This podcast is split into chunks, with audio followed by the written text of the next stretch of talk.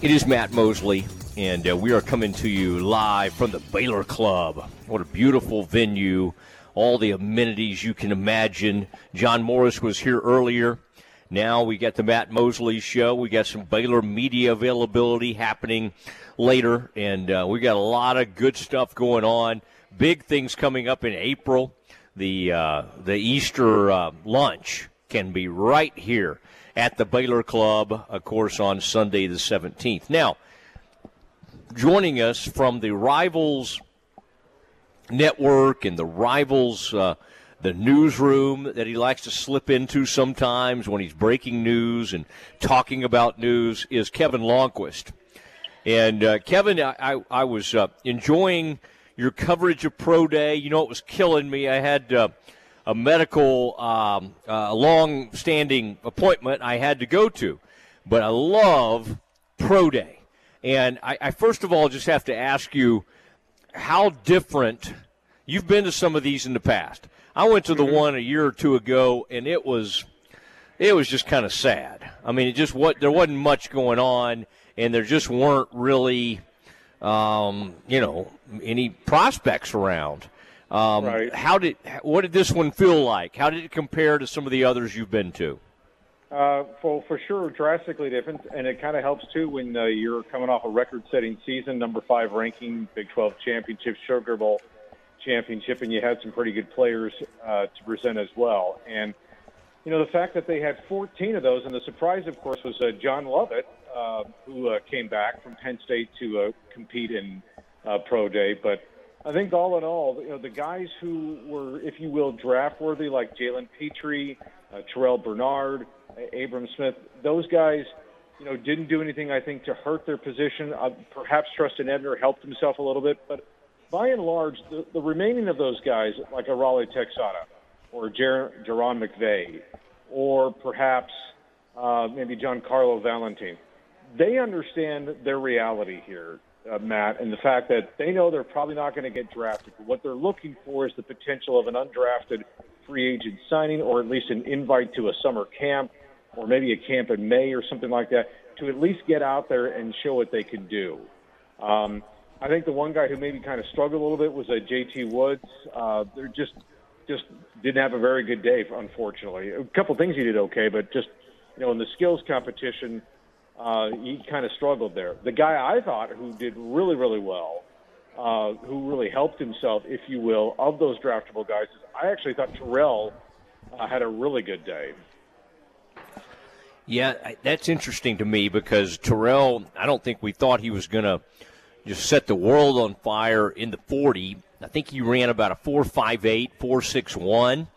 Yeah, I mean that's not good guys. Do, but a lot of guys run that time too, Matt. So let's not lose perspective here on what linebackers run. I have lost perspective because there are linebackers now.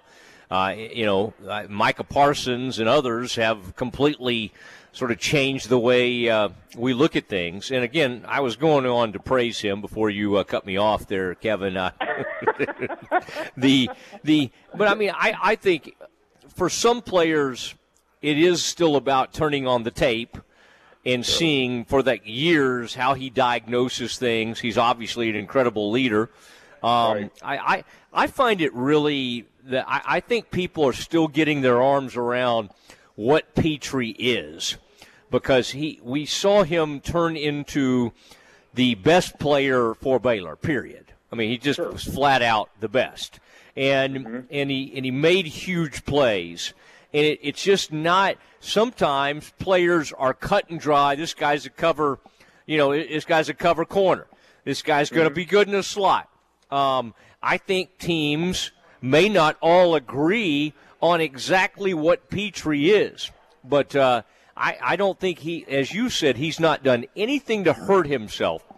And no. I think Pitre's story is so remarkable uh, from an intangibles standpoint he can only help himself. Some of these guys, you're just like, just do an interview with him, and he's going to be, he's going to be fine. What did, um, what, what do you think? What do you think teams are thinking about Pitre? And I, I, I know he's being projected as probably a second round player, but but what do, what do you see him as in the in the NFL as opposed to what he became in the in college?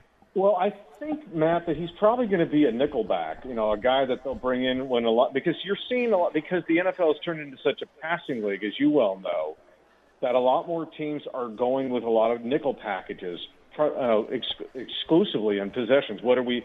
What can we say here, Matt? You you can you know the numbers far better than I do, but wasn't there like a stat that like nickel packages were used at least half the time uh, by by defenses in the league or something like that? Or at least I, I think I saw something. Yeah, like yeah, maybe even the, more than half. Yeah, but and so the point is is that because the NFL is such a passing league, is that you need guys who can obviously are great cover guys, and you need and you need speed on the perimeter, but you also need a guy that you can bring off the edge, or you can you can hide him and make and you can blitz him because keep in mind, Jalen can make a lot of plays behind the line of scrimmage. Um, obviously, we, you know he caught fire, as we all know, with the back-to-back pick sixes in 2020 uh, at Iowa State and at Texas Tech, and then he didn't do anything to hurt his position.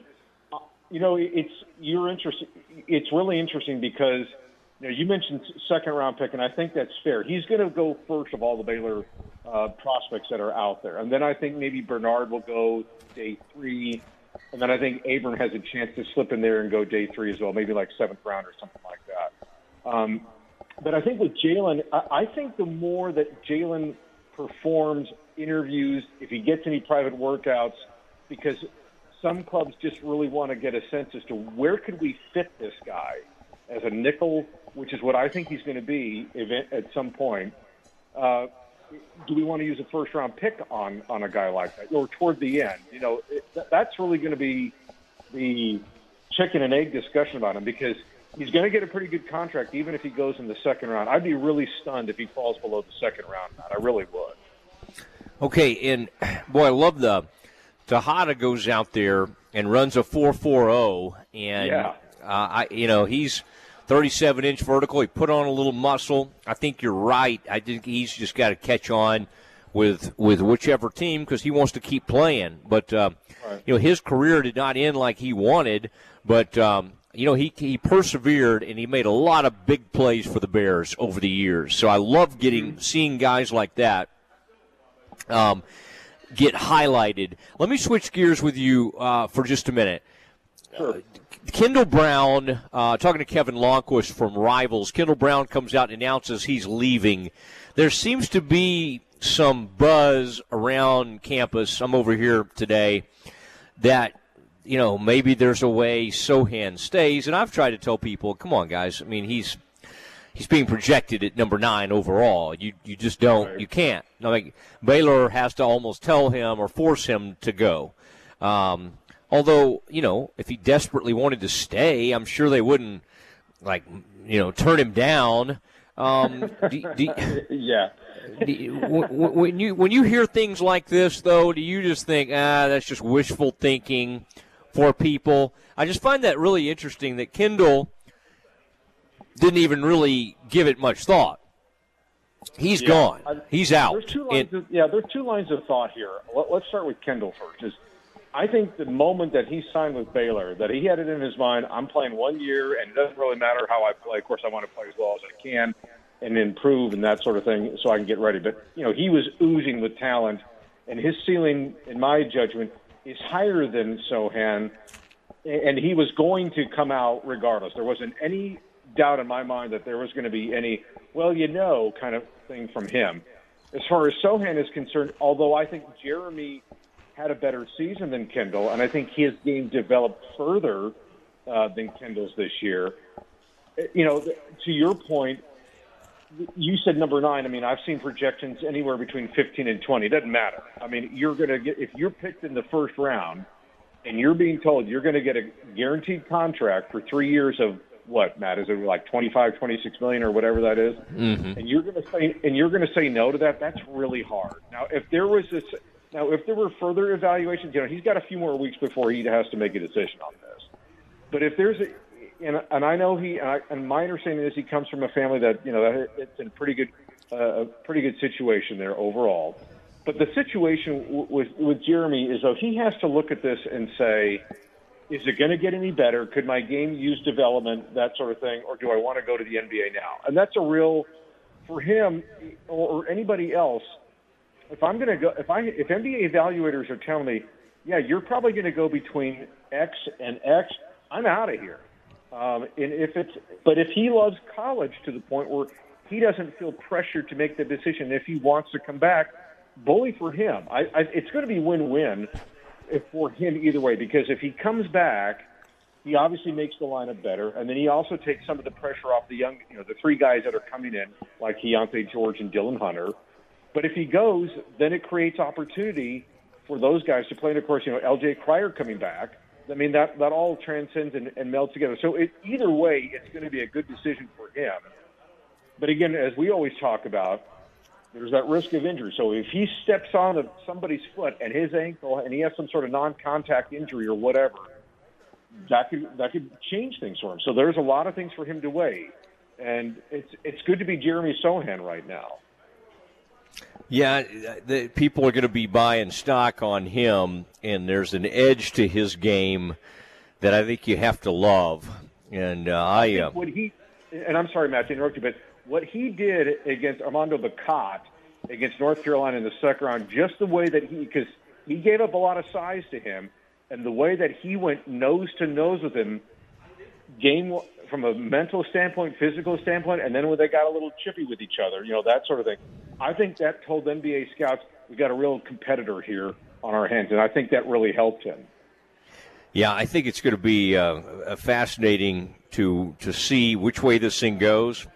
We'll see yeah. what James Akinjo, what he's able to uh, to do. Uh, James is, uh, uh, you know, I think James, he's so well traveled that I think in his mind it's like, you know what, I I totally well, get this. They're they're just well, sometimes you've got to move on. And, yeah, well, and since he declared, you know, since he declared yesterday, Matt. I mean, the thing for him is that I think it was time for him to go, like you said, well traveled. He's been in three different spots: Georgetown, Arizona, and of course Baylor. And I think it's time for him to just do something different. And whether whether or not he gets a spot in the NBA or if he goes overseas or the G League or something like that, it's probably the best thing for him. Yeah, I think um, I think that's accurate. And uh, there's already NBA teams that um, that know about Keyonte George, and he's a guy from the Metroplex, and so that'll be. Uh, that'll be really fun to see how all that plays out. Who are you, uh, uh, Kevin? This is the last time I'll get to visit with you before the Final Four starts up. Are you rooting for the great Coach K, the storyline of all storylines in his last ride to win it all? Are you rooting for the team that beat Baylor, UNC? Uh, this is an interesting because you have four blue bloods some people might argue about uh, uh, uh, you know about Villanova, but I think they're there at this point. Um, yeah. or, or, do you root for the Big Twelve team? I, I might find myself for the Big Twelve. We I guess we should be rooting for Kansas, but I don't. That's not like a natural thing for me. I don't think I, I, I don't think I immediately wake up like, oh my gosh, I hope Kansas wins it all. I just don't. I don't have the ties or the feelings toward them that I might of even like uh, Tech or TCU or somebody like that that we were right. even that we were even closer to in some ways. Um, I think look at it this way. Um, well, I know who my my uh, Crimson Tide is going for. She's a big Coach K fan, so she's going for Duke. Doesn't matter. Um, uh, actually, to be honest with you, I'm kind of leaning toward North Carolina, not only because they beat Baylor, but I've always, I've always, North Carolina has always been that blue blood that maybe, know, even though they've been to what is it now, their 21st Final Four, something like that. Um, they've always been kind of, I don't want to say living in the shadow of Kentucky and Duke, but they've just kind of gone along doing their thing, been very successful. But they don't get the limelight on them like Duke, Kentucky, or Kansas do to some respect, uh, even though they've been an excellent program. I kind of lean toward UNC just because I think they're playing so darn hot. I think it's a great. What I do, th- what I am a big fan of is the fact that Coach K in North Carolina get to do it one more time, and it's kind of like the rubber match. It's kind of like apropos that they would see each other one more time because of the great rivalry. And the other point too, Matt, is as you said, it, even though Baylor's not there, which is disappointing for all of us, it's an outstanding Final Four with two big, or excuse me, with four big names in there. And I'll, I'll grant you, I think Villanova, uh, with their seventh trip to the Final Four, is a blue blood. And know, you want to see Kansas uh, do well, but for me personally, I'm just kind of leaning toward UNC. All right, all right, That'll be interesting, and um, and the, those teams, uh, one of the one of the great rivalries in all of college sports, and the fact that uh, Coach K his 13th uh, Final Four, Hubert's been to one. But uh, but you know these coaches will not be out there. They'll be uh, they'll be you know it, it, I think it's going to be really really fun. All right, Kevin, always great to visit with you. Have a tremendous weekend, and we will talk to you soon. All right, Matt. You do the same. Thanks for having me. You bet. There he goes, Kevin Lonnquist, our our uh, our rivals expert, and a man who was all over pro day. It was good to have him right in the mix there on that front. All